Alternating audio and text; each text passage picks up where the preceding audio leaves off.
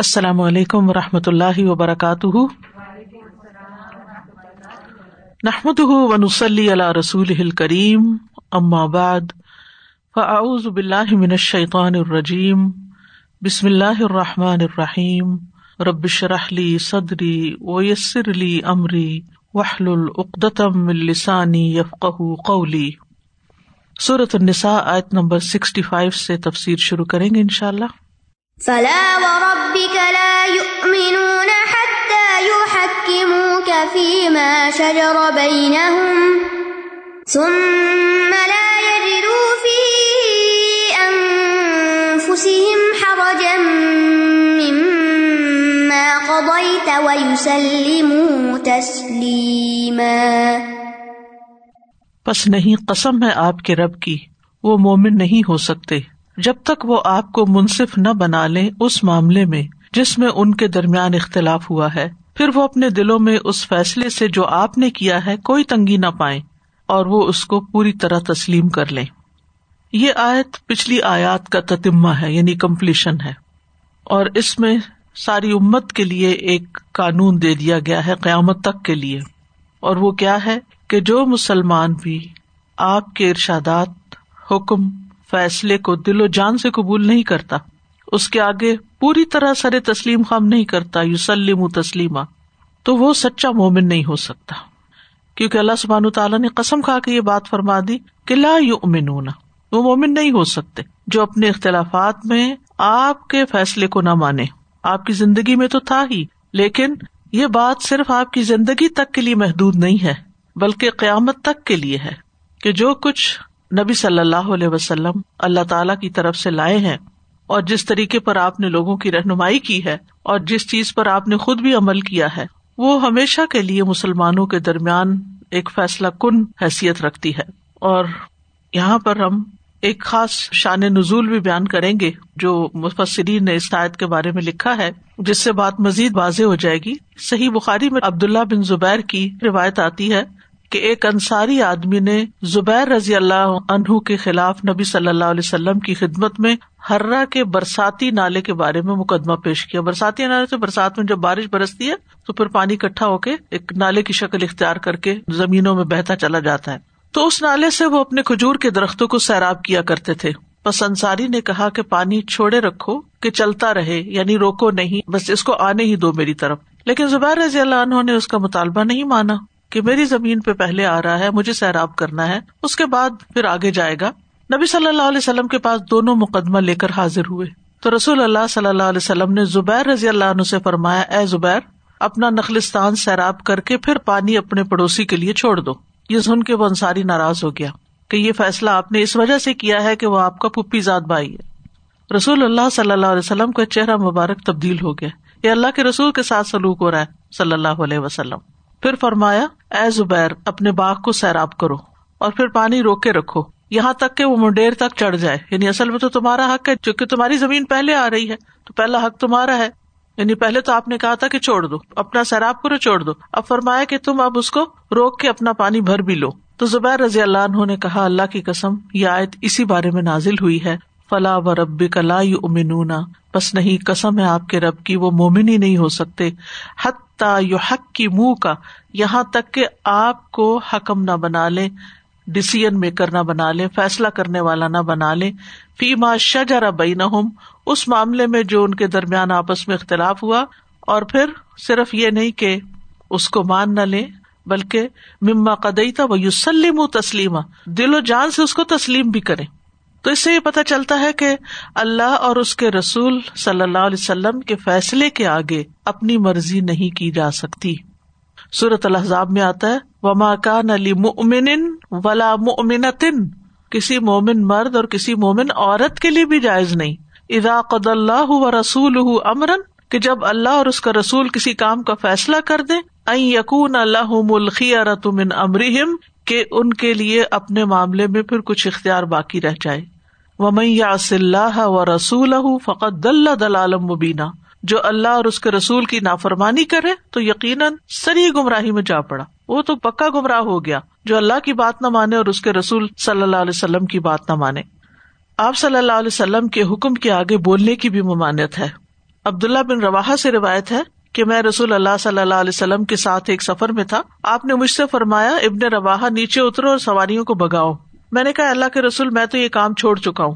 یہ سن کر عمر رضی اللہ عنہ نے فرمایا، سنو اور اطاعت کرو۔ جو کہا جا رہا ہے وہ کر دو۔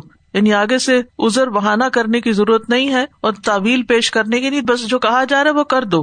کیونکہ انم المؤمنون، مومن کون ہوتے ہیں کہ جب ان کے پاس کوئی حکم آتا ہے تو وہ کہتے کالو سمینا و اطانا تو ابن روا نے فوراً اپنے آپ کو نیچے گرا دی، نوٹنی پہ نیچے آگے اور کہا اللہ لولا انت محتدینا ولا تصدقنا ولا صلینا فانزلن سکینتا علینا وثبت الاقدام ان لاقینا۔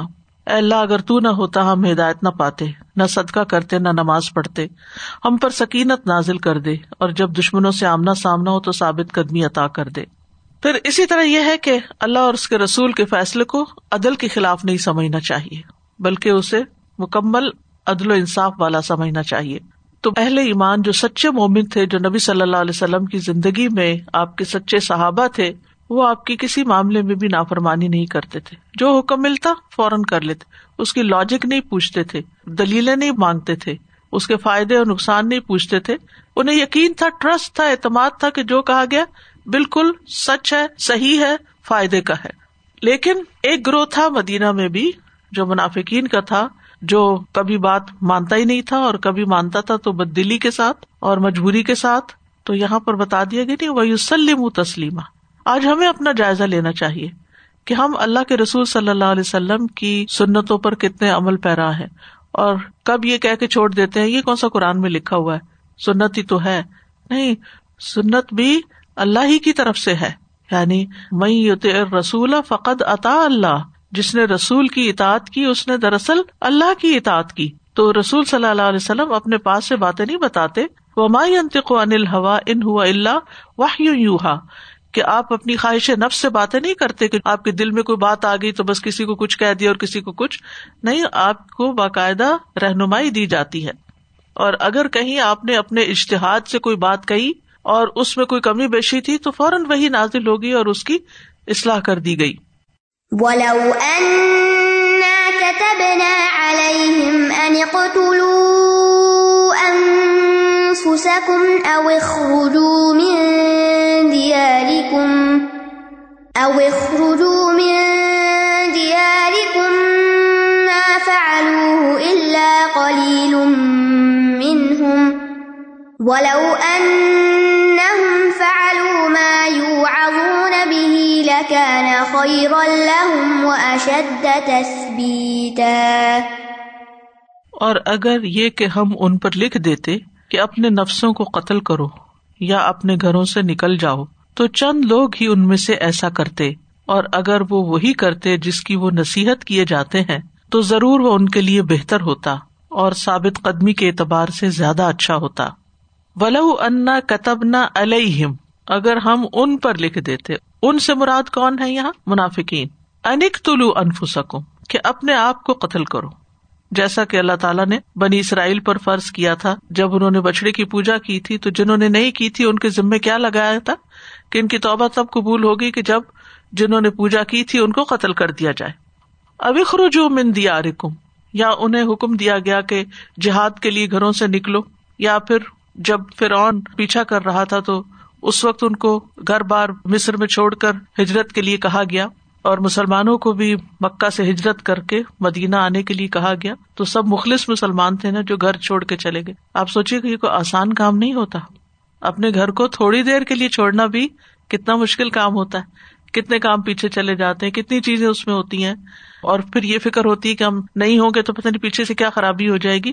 کہاں یہ کہ سبھی کو چھوڑ دو اس میں اور نکل جاؤ۔ اس وقت میں اونٹ پہ یا زیادہ زیادہ گھوڑے پہ کتنی چیز کو لاد کے کہیں لے جا سکتا تھا۔ پورا گھر تھوڑی اٹھا سکتے تھے۔ تو فرمایا کہ اگر ہم ان پر یہ بڑے بڑے کام لکھ دیتے معافا الو اللہ کلیل ہوں تو ان میں سے بہت کم ہی ایسا کرتے۔ یہ حکم نہ مانتے۔ یہ حکم وہی مان سکتا ہے جس کے اندر سچا ایمان ہو۔ تو اللہ تعالیٰ نے انہیں حکم نہیں دیا۔ لیکن کہا گیا کہ اگر ہم ایسا کرتے تو بہت تھوڑے یہ بات مانتے اور جو کرتے بھی وہ بھی دکھاوے کے طور پر ریاکاری کے طور پر، اور جب نہ کرتے تو ان کا کفر ان پہ کھل جاتا۔ تو ہم نے ایسا نہیں کیا، آسان چیزوں کا مکلف ان کو کرار دیا۔ لہٰذا یہ کیا کرے؟ ولو ان فعلو مایو ازو نبی اگر وہ وہ کر گزرے جس کی انہیں نصیحت کی جاتی ہے کہ منافقت چھوڑ دیں، اخلاص اختیار کرے لکان خیر اللہ تو یہ بات ان کے حق میں بہتر ہوتی۔ وہ اشد تصبیتا اور ثابت قدمی کے اعتبار سے زیادہ اچھا ہوتا۔ اسی طرح، ولو ان فعلو مایو ازون ابھی کس چیز کا انہیں حکم دیا گیا تھا؟ وہ یوسلم تسلیمہ کہ رسول صلی اللہ علیہ وسلم کی پیروی اختیار کریں، آپ کی فرما برداری کریں۔ اگر یہ آپ کے سچے پیروکار بن جائیں، تو یہ چیز ان کے لیے دنیا کے لحاظ سے بھی بہتر ہوگی۔ لکانا خیر اللہ اور آخرت کے اعتبار سے بھی۔ وہ اشد تسبیتا اور یہ کہ ان کے معاملات میں ان کو ثابت قدم رکھتا اور زیادہ قائم رہنے والا بنا دیتا۔ ایمان پر قائم رہتے، عمل صالح پر قائم رہتے سرات مستقیم پر قائم رہتے اور اس کے نتیجے میں قبر کے اندر جو سوال جواب ہوں گے، اس میں ان کو ثابت قدمی نصیب ہوگی۔ کیونکہ یہ سب بت اللہ الدین آمن فی الحیات دنیا و فی الآخرہ ایمان والوں کو اللہ دنیا میں ثابت قدمی دیتا ہے کہ وہ مشکلات اور مخالفتوں کے باوجود حق پر جمے رہے سنت پر قائم رہے دین پر چلتے رہے اگر ایمان کمزور ہو تو انسان مشکل حالات میں چھوڑ دیتا ہے، یہ سب کچھ گھبرا جاتا ہے۔ تو یہ سب بت اللہ الدین آمن فی الحیات دنیا و فی الآخرہ اور آخرت میں بھی اللہ ثابت قدمی دیتا ہے۔ یعنی منکر نکیر جب سوال جواب کرتے ہیں تو وہ اطمینان سے جواب دیتے ہیں اور اس کے نتیجے میں ان کے لیے آئندہ کی راہیں آسان ہو جاتی ہیں۔ تو نفاق جو ہے یہ شک پر مبنی ہوتا ہے۔ فی قلوب ہم مرد ان تو آپ نے اس کی تفسیر میں پڑھ رکھا ہے کہ مرض سے مراد کیا ہے۔ شک، دنیا کی محبت اور شک دونوں ہی تو منافق جو ہے، چونکہ شک پہ رہتا ہے، اس کو پکا یقین نہیں ہوتا کہ یہ دین سچا ہے، رسول سچے ہیں، کتاب حق ہے، آخرت حق ہے۔ تزبزب مزب زبی نہ بئی نہ لا الہ ولا الہ شک میں پڑے رہتے ہیں، نہ ان کے لیے مخلص ہوتے ہیں، نہ ان کی طرف پوری طرح جاتے ہیں۔ اس شک کی وجہ سے ہی وہ سست روی کا شکار ہوتے ہیں۔ تو اگر ان کا شرح صدر ہوتا، تو پھر وہ عمل میں بہت آگے ہوتے اور پھر اس عمل کی وجہ سے اجر کماتے۔ اور اس کا فائدہ دنیا میں بھی ہوتا کہ ان کو اور استقامت نصیب ہوتی۔ تو یہ یاد رکھیے، اطاعت کرنے سے ایمان میں اضافہ ہوتا ہے۔ اور جب ایمان میں اضافہ ہوتا ہے تو اطاعت کرنا آسان ہو جاتا ہے۔ تو یہ لازم و ملزوم ہے۔ اور پھر یہ بھی ہے کہ جب انسان جو جانتا ہے، علم حاصل کرتا ہے، اس کے مطابق عمل کرتا رہتا ہے، تو اللہ سبحانہ تعالیٰ اس کے لیے اور زیادہ راستے پھر کھول دیتے ہیں خیر و بھلائی کے۔ پھر وہ ان کی طرف جاتا ہے تو پھر آگے سے اور اپرچونیٹیز ملتی اور اس طرح مومن گرو کرتا چلا جاتا ہے۔ دن ب دن وہ پہلے سے بہتر ہوتا چلا جاتا ہے۔ اس کا حال اس کے ماضی سے بہتر ہوتا ہے اور وہ ایک اچھے مستقبل کی امید رکھتا ہے دنیا میں بھی۔ تو دو طرح کے لوگ ہوئے۔ ایک وہ جو شریعت کی پابندی کرنے میں نفع نقصان کی پرواہ نہیں کرتے اور دوسرے وہ لوگ کہ جو چھوٹی سی تکلیف بھی برداشت نہیں کرتے اور فوراً اس راستے کو چھوڑنے کی سوچنے لگتے ہیں۔ لیکن اگر یہ مان لیتے تو ان کا ایمان بڑھتا۔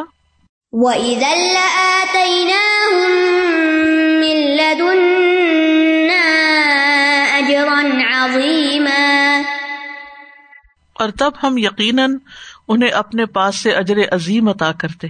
یعنی دنیا اور آخرت میں ہم انہیں اجر عطا کرتے۔ اور آخرت میں ایسی نعمتیں جنہیں کسی آنکھ نے دیکھا نہیں کسی کان نے سنا نہیں اور کسی انسان کے دل پر اس کا خیال تک نہیں گزرا۔ یہ ہے اجر عظیم۔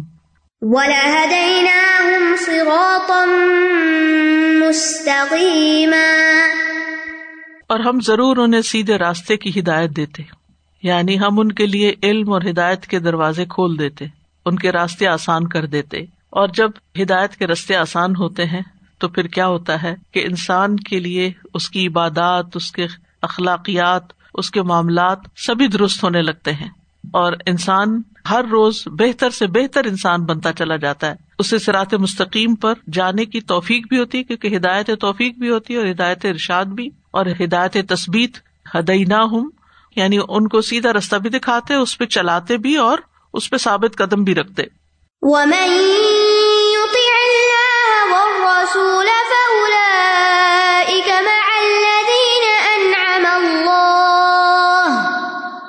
فأولئك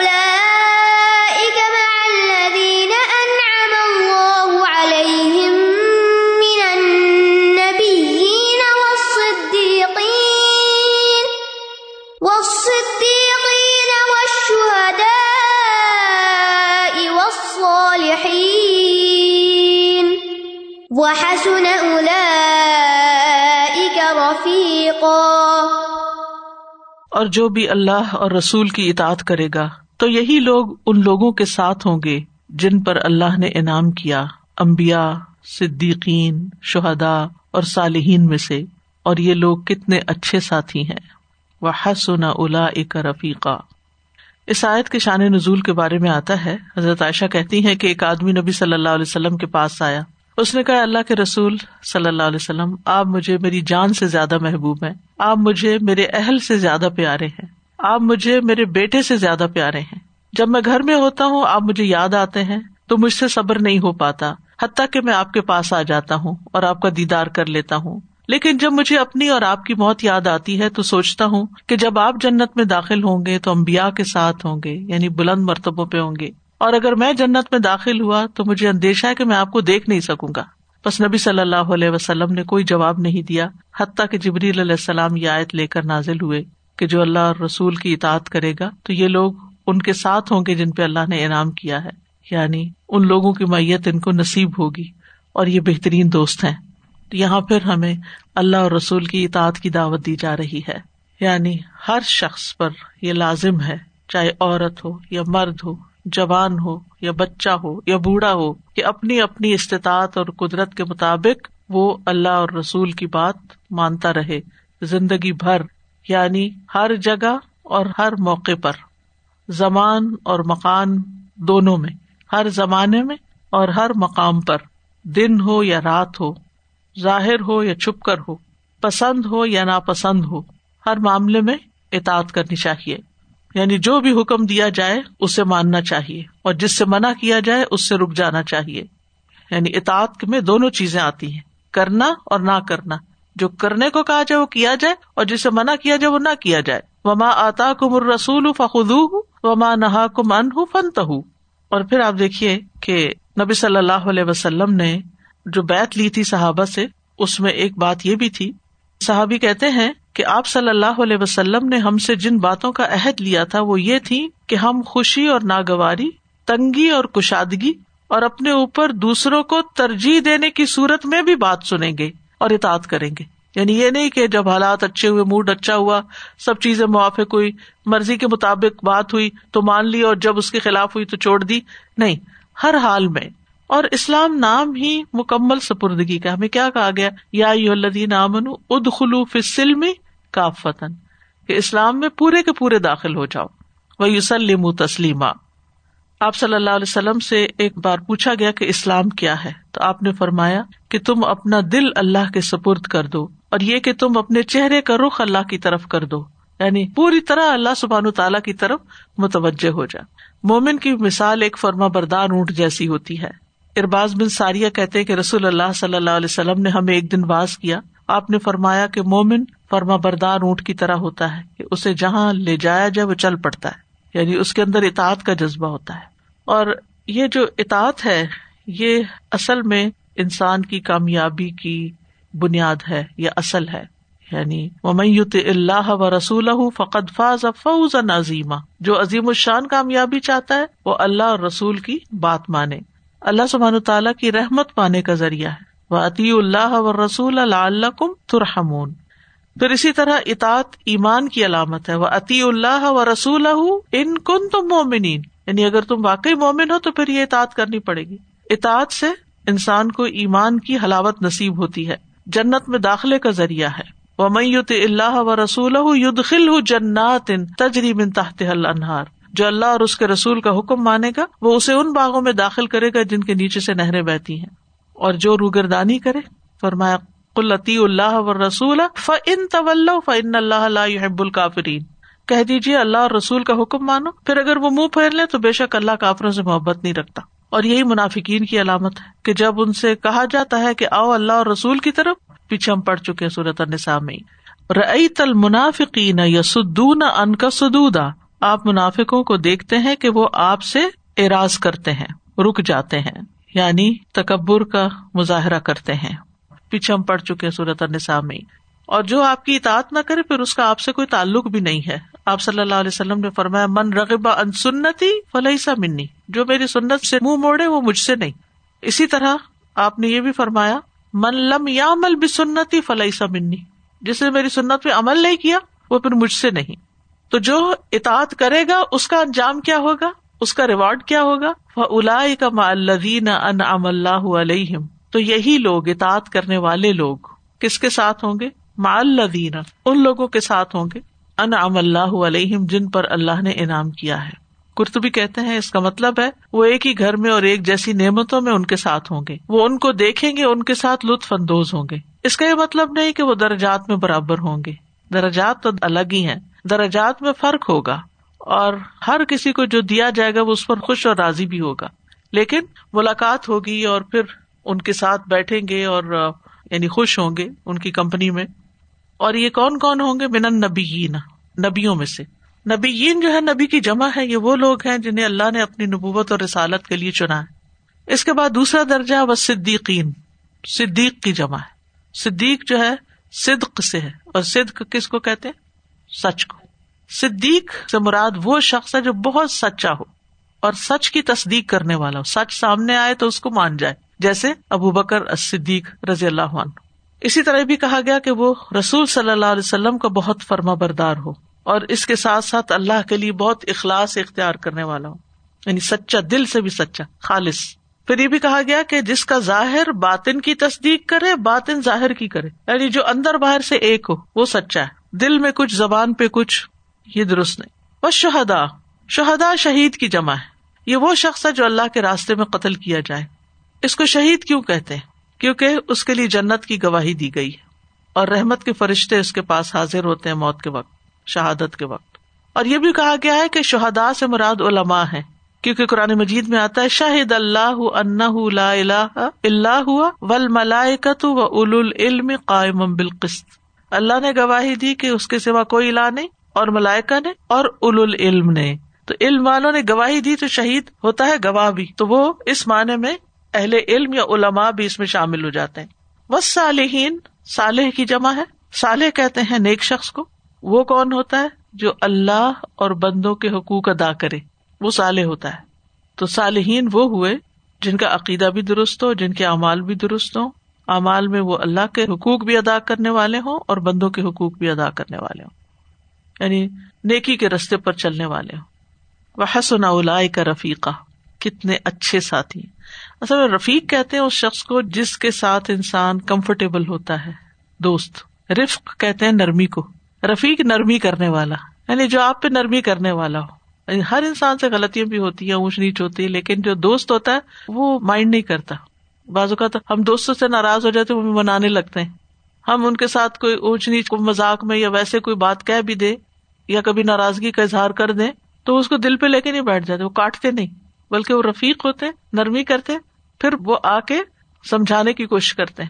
اسی طرح کہا جاتا ہے کہ رفیق وہ شخص ہوتا ہے جس سے سفر اور حضر میں فائدہ اٹھایا جائے یعنی جو واقعی آپ کا ساتھی ہو یعنی جس سے نرمی اور خیر حاصل ہو۔ کیونکہ ویسے بھی ساتھی، صاحب بل جم سفر میں ساتھ ہوتے ہیں، لیکن ضروری نہیں کہ وہ آپ کو خیر پہنچائے تو جب کوئی ساتھی بہت شفقت کرنے والا، خیال رکھنے والا ہو، تو وہ ساتھی رفیق ہوتا ہے۔ ایک ویسے ساتھی ہے، لیکن ایک ہے شفیق ساتھی کیئرنگ تو اللہ تعالیٰ نے یہاں کیا بتا دیا؟ کہ امبیا صدیقین شہدا اور صالحین اللہ اور رسول کی اطاعت کرنے والے کے لیے بڑے نرم ہوں گے، محبت رکھنے والے۔ اس کو دیکھ کے خوش ہونے والے اور جب خوش ہوں گے تو پھر ظاہر ہے کہ محبت سے معاملہ کریں گے۔ نبی صلی اللہ علیہ وسلم کی آخری دعا بھی تھی۔ حضرت عائشہ کہتی ہیں کہ میں نے رسول اللہ صلی اللہ علیہ وسلم کو یہ فرماتے ہوئے سنا، جو نبی بھی بیمار ہوتا ہے تو اسے دنیا اور آخرت کا اختیار دیا جاتا ہے۔ آپ کی مرض الموت میں جب آواز گلے میں پھنسنے لگی تو میں نے سنا، آپ فرما رہے تھے ان ام اللہ علیہ من و صدیقین و شہدا و صالحین ان لوگوں کی رفاقت چاہیے جن پر اللہ نے انعام کیا یعنی امبیا صدیقین شہدا اور صلاح کی رفاقت۔ میں اس وقت سمجھ گئی کہ آپ کو بھی اختیار دیا گیا اور آپ اب ان کے پاس جانا چاہتے ہیں۔ تو خوش قسمت ہے ایسا انسان جیسے ایسا دوست میسر آ جائے جو اس کے لیے خیر خواہ ہو، نرم مزاج ہو، لڑائی جھگڑا نہ کرے، بات بات پہ ناراض نہ ہو موڈ آف نہ کر لے مائنڈ نہ کرے۔ تو اچھی دوستی جو ہے وہ دنیا میں بھی فائدہ دیتی ہے اور اچھی دوستی آخرت میں بھی فائدہ دے گی۔ سورت ظخرف میں آتا ہے الخلا یوم ادن بادن ادب المتقین۔ اس دن متقین کے علاوہ سب ایک دوسرے کے دشمن ہو جائیں گے۔ ساری دوستیاں ختم ہو جائیں گی۔ صرف تقوا والی دوستی باقی رہے گی۔ اللہ کی خاطر کی ہوئی دوستی باقی رہے گی۔ اور ان لوگوں کی دوستی حاصل کرنے کے لیے اللہ رسول کی اطاعت۔ اور اس کے لیے پھر یہ ہے کہ انسان دنیا میں بھی اپنی کمپنی اچھی رکھے۔ اگر آخرت میں اچھی کمپنی چاہیے نا، جس کی دعا حضرت یوسف نے بھی مانگی تھی۔ فاطر السماوات والارض، انت ولی فی الدنیا والآخرہ، توفنی مسلما والحقنی بالصالحین۔ کہ اللہ مجھے صالح لوگوں کے ساتھ ملا۔ اگر وہاں صالح کا ساتھ چاہتے تو دنیا میں بھی پھر اپنے دوستوں کو پرکھے کہ ان میں کتنی صلاح۔ یہ نہیں کہ وہ نماز بھی پڑھنے والا نہ ہو، آئے اور غیبت کی بچاڑ کر دے۔ ایسی کمپنی میں انسان عمل کے قابل نہیں رہتا۔ نبی صلی اللہ علیہ وسلم کو حکم دیا گیا وس بر نفس کما الدین یدون ربهم بالغدات والعشی یریدون وجهه ولا تعد عیناک عنهم۔ آپ اپنے آپ کو ان لوگوں کے ساتھ روک کے رکھیں جو اپنے رب کو پہلے اور پچھلے پہر پکارتے ہیں۔ اس کا چہرہ چاہتے ہیں اور آپ کی آنکھیں اس سے آگے نہ بڑھے یعنی ایسے لوگوں کو اگنور نہ کریں۔ تو زینت الحیات دنیا آپ دنیا کی زینت چاہتے ہیں۔ یعنی دنیا کی زینت کی خاطر انسان کیا کرتا ہے پھر؟ زیادہ امیر لوگوں سے دوستی کرنا چاہتا ہے۔ لیکن ان امیروں کی دوستی سے بہتر ہے غریبوں کی دوستی جو آپ کو اللہ کی یاد دلاتے رہے۔ نبی صلی اللہ علیہ وسلم نے فرمایا، مومن آدمی کے علاوہ کسی کی صحبت اختیار نہ کرنا اور تمہارا کھانا متقی کے سوا کوئی نہ کھائے، کیونکہ انسان اپنے دوست کے دین پر ہوتا ہے۔ اچھے ساتھی کے اچھے اثرات ہوتے ہیں، برے ساتھی کے برے اثرات ہوتے ہیں۔ وہ جو خوشبو کی مثال اور بٹی دونکنے والے کی کئی بار آپ سن چکے ہیں۔ ابو صالح کہتے ہیں، مومن آپ کے ساتھ اچھے طریقے سے میل جول رکھتا ہے یعنی ٹرمز بھی اچھی رکھتا ہے، اور ایسی چیز کی طرف آپ کی رہنمائی کرتا ہے جس میں آپ کے دین اور دنیا کی اصلاح ہوتی ہے، اور منافق آپ کے ساتھ ظاہری تعریف کی وجہ سے میل جول رکھتا ہے۔ یعنی خوش آمدیں کرنا اور صرف اس وجہ سے، وہ آپ کی اس چیز کی طرف رہنمائی کرتا ہے جو آپ کی خواہش کے مطابق ہوتی۔ ہے یعنی صرف آپ کو خوش کرنے والی بات کرتا ہے، چاہے وہ آپ کی آخرت کے لیے نقصان دہ کیوں نہ ہو۔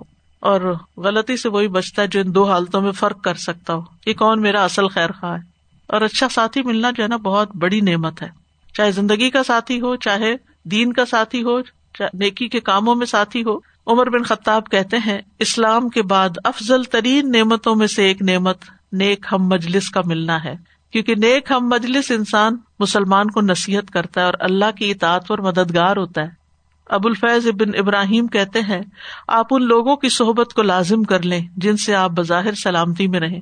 ان کی ملاقات آپ کو بھلائی پر مددگار ہو اور وہ آپ کو آپ کے مالک یعنی اللہ کی یاد دلائیں۔ یعنی ایسا ساتھی ہو جو اللہ سے جوڑے، جو خود بھی اللہ کی اطاعت کرنے والا ہو۔ کیونکہ انسان دوسرے کی کمپنی میں اس کے عمل سے زیادہ سیکھتا ہے بہ نسبت بڑی بڑی باتوں کے۔ تو اس آیت کی روح سے کرنے کا کام کیا ہے؟ کہ قیامت کے دن نیک لوگوں کی رفاقت اور ان سب کو دیکھنے کے لیے یعنی ہم سب کے اندر ایک خواہش ہے۔ ہم امبیا کو دیکھیں، صدیقین اور صحابہ کو دیکھیں اور علماء امت کو دیکھیں اور شہیدوں کو دیکھیں۔ کیا بڑے بڑے درجے ہوں گے ان کے؟ تو اس کے لیے پھر اطاعت کے علاوہ ایسے لوگوں سے محبت اور اس کے لیے دعا، کیونکہ انسان کے آمد کے دن اسی کے ساتھ ہوگا جس سے وہ محبت کرتا ہوگا۔ حضرت انس کہتے ہیں، ہمیں اسلام لانے کے بعد نبی صلی اللہ علیہ وسلم کے کال فن کما امن احبتا تم اس کے ساتھ ہو گئے جس سے تم محبت رکھتے ہو۔ اس سے بڑھ کر اور کسی بات کی اتنی زیادہ خوشی نہیں ہوئی، کیونکہ وہ کہتے ہیں، میں اللہ اور اس کے رسول سے محبت رکھتا ہوں وہ بکر اور عمر سے محبت رکھتا ہوں، اور میں امید کرتا ہوں کہ میں انہیں کے ساتھ ہوں گا، اگرچہ میرے اعمال ان جیسے نہیں بھی۔ اب یہ بھی ہوتا ہے کہ ہم کہتے ہیں کہ ہم تو ایسے معاشرے میں رہتے ہیں، ایسے ماحول میں، ایسی دنیا میں، جہاں ایسے لوگ ہمیں تو نظر نہیں آتے۔ تو پھر ان لوگوں کی سیرت کا مطالعہ کرے اچھی کتابیں پڑھے ان لوگوں کے حالات زندگی پڑھے اس سے متعلق لیکچر سنے کہ جس میں نیک لوگوں کے حالات زندگی بیان ہوئے ہو کہ ان کا رہنا، جینا، اٹھنا، بیٹھنا کیسا تھا۔ ابن مبارک سے کہا گیا، جب آپ نماز پڑھ لیتے ہیں تو آپ ہمارے ساتھ کیوں نہیں بیٹھتے؟ انہوں نے کہا، میں صحابہ اور تابعین کے ساتھ بیٹھتا ہوں، ان کی کتابوں اور ان کے حالات کا مطالعہ کرتا ہوں۔ میں تمہارے ساتھ بیٹھ کے کیا کروں؟ تم لوگوں کی عبت کرتے ہو۔ تو بات بھی یہی ہے۔ آج آپ جس سے بھی ملے اس کو کسی نہ کسی کے خلاف شکایت ہے، اس کو کوئی نہ کوئی مسئلہ، کوئی ایسی بات کرے گا کہ جس سے آپ اپنا بھی تقوا جو ہے نا وہ ختم ہوتا نظر آئے گا۔ اور پھر یہ کہ صرف یہ کتابیں ہی نہ پڑھیں اور یہ صرف ان لوگوں کے بارے میں سوچتے ہی نہ رہے بلکہ اور اس پر عمل بھی کریں۔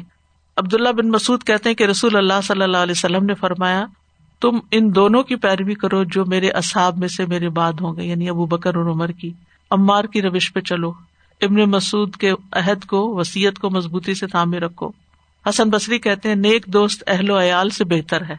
نیک دوست گھر والوں سے بھی بہتر ہے، کیونکہ وہ آخرت کی یاد دلاتا ہے اور گھر والے دنیا کی یاد دلاتے ہیں۔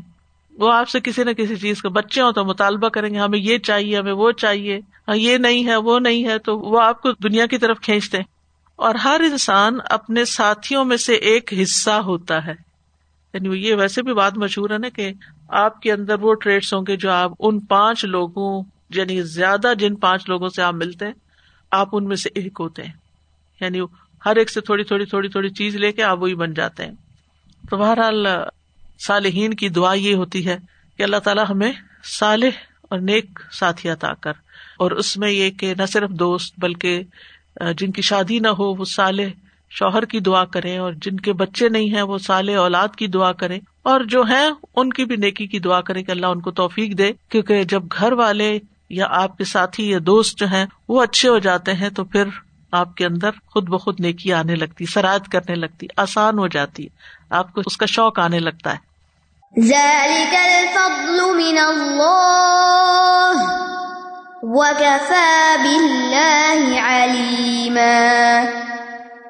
یہ فضل اللہ کی طرف سے ہے اور کافی ہے اللہ جاننے والا۔ ذالک الفضل من اللہ۔ یہ تو اللہ کا فضل ہے۔ یعنی یہ اللہ تعالی کا بہت بڑا فضل ہے۔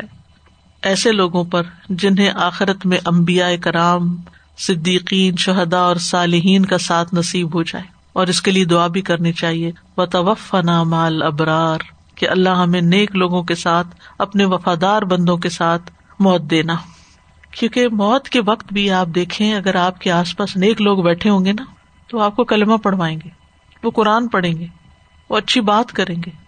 لیکن اگر آپ کے آس پاس ایسے لوگ ہیں کہ جن کو دنیا داری ہے ہر وقت یعنی کچھ لوگ ہوتے ہیں نا کہ جب آپ ان کی مجلس میں ہوتے ہیں تو کوئی اچھی بات کریں گے، کوئی اچھا واقعہ سنائیں گے، آپ کا دل اچھا ہوگا۔ اور کچھ لوگ ایسے ہیں کہ جو بیٹھ کے وہاں بھی دنیا دنیا کی باتیں، یہ حالات خراب ہیں، وہ فلاں پریشانی ہے یا پھر اگر مرد حضرات ہیں تو وہ کاروباری پریشانیاں اور پھر ادھر سے فون آ رہا ہے، اس کو میسج کیا جا رہا ہے، وہ بات ہو رہی ہے بات ہو رہی بس یہی باتیں چل رہی ہیں۔ تو آپ نے دیکھو گا ہسپتال میں اگر آپ کو کبھی جانے کا اتفاق ہوا، جب میری مدر، جب ان کی وفات ہوئی ہے، تو چار پانچ دن وہ آئی سی یو میں تھی، تو ہمارا کافی کافی وقت وہاں گزرا۔ یعنی اس سے پہلے، بہت عرصہ پہلے کبھی، جب اپنے بچوں کی پیدائش کے وقت ہاسپٹل گئے اور اس کے بعد جانا ہوا۔ تو اس میں یہ ہوتا تھا کہ نمازوں کا ٹائم آ جاتا تھا، فروری کا مہینہ تھا تو جلدی جلدی نمازیں بھی ہوتی تھی۔ تو ہمیں ڈاکٹر نے ایک الگ کمرہ بتایا ہوا تھا کہ یہاں نماز پڑھ لیا کرے تو جب وہاں تک جانا ہوتا تھا تو سارے پیشنٹس جو الگ الگ کمروں میں ہوتے تھے، چھوٹے چھوٹے یونٹس بنے ہوئے، تو اس میں میں سب کو دیکھتی تھی کہ کیا ہو رہا ہے نا۔ تو ہر کمرے کا ایک الگ ہی رخ ہوتا تھا۔ کہیں ان کے جو اٹینڈنٹس ہے کوئی کچھ کہہ رہا ہے، کوئی کچھ کر رہا ہے، کوئی ایک شخص مسلسل گالیاں دے رہا تھا۔ یعنی عجیب و غریب حالات تھے۔ اور اگر آپ کبھی بھی ایسی جگہ وزٹ کریں اور پھر کیا ہوتا ہے کہ اب یہ کمرہ خالی ہو گیا، یہ فوت ہو گیا، وہ فلاں فوت ہو گیا، اب چلے گئے۔ اس وقت میں یہ سوچتی تھی کہ ان کو پتہ نہیں کسی نے کلمہ پڑھوایا کہ نہیں پڑھوایا۔ کیونکہ جب آس پاس والے اگر ان کے اپنے پاس ہی کوئی علم نہیں ہے اور وہ کچھ نہیں جانتے، تو مریض کو وہ کیا تلقین کریں گے؟ کیا کہیں گے؟ تو کتنا ضروری ہے کہ ہمارے قریب ترین ایسے لوگ ہوں کہ جن کو اگر نہیں پتا تو ہم سکھائیں، ان کو وسیعت کریں، اپنی اولاد کو وسیعت کریں، اپنے ساتھ والوں کو۔ بازو کا تو اولاد بھی نہیں ہوتی۔ یعنی انسان زندگی میں ہمیشہ بالکل تنا تو نہیں رہ جاتا۔ وہ توف مال ابرار اور پھر آپ دیکھیے کہ ان لوگوں سے ملاقات جنت میں ہوگی نا، ان سب سے جن کا ذکر کیا گیا۔ تو جنت میں جانا بھی اللہ کا فضل ہے۔ ذالک الفضل من اللہ وکفا بلّہ علیما اور اللہ کافی ہے علم والا۔ یعنی حقیقت جاننے کے لیے بس اللہ ہی کا علم کافی ہے۔ یعنی اللہ کو پتا ہے کون کس چیز کے قابل ہے۔ کس کو کیا ملنا چاہیے؟ کس کی کیا قدر ہونی چاہیے؟ کس کو کیا انعام ملنا چاہیے؟ تو ہمارا سارا معاملہ اللہ سبحان و تعالیٰ کے ساتھ ہے۔ اس کے ساتھ اگر ہم سچے ہو جائیں، خالص ہو جائیں اور ہر نیکی کا کام صرف اس کی رضا کے لیے کرنے لگے اور ہمارے دل میں پھر صالحین کی محبت کتنی ہے؟ یہ بھی اللہ کو پتا ہے نا۔ کفا بلّہ علیما۔ تو وہ اس کے مطابق ہی پھر ساتھ دے گا نا ہمیں۔ اگر ہماری محبت دنیا داروں کے ساتھ ہے۔ اور دنیا میں ہمیں انہیں کے پاس جانا انہیں کے پاس بیٹھنا انہیں کی گپ شپ زیادہ اچھی لگتی ہے اور دل کے اندر وہی محبت ہے، تو پھر یہ اللہ کو پتا ہے نا کہ اس کے اندر کیا ہے۔ تو جو اندر ہے نا، اس کے مطابق اللہ معاملہ کرتا ہے۔ اوپر سے ہم زبان سے چاہے کیسی بھی باتیں کرتے رہے تو ہم سب کو اپنے دل کھنگالنے کی ضرورت ہے کہ کہاں ہے، کس چیز میں پڑے ہوئے ہیں، کس چیز کا شوق ہے۔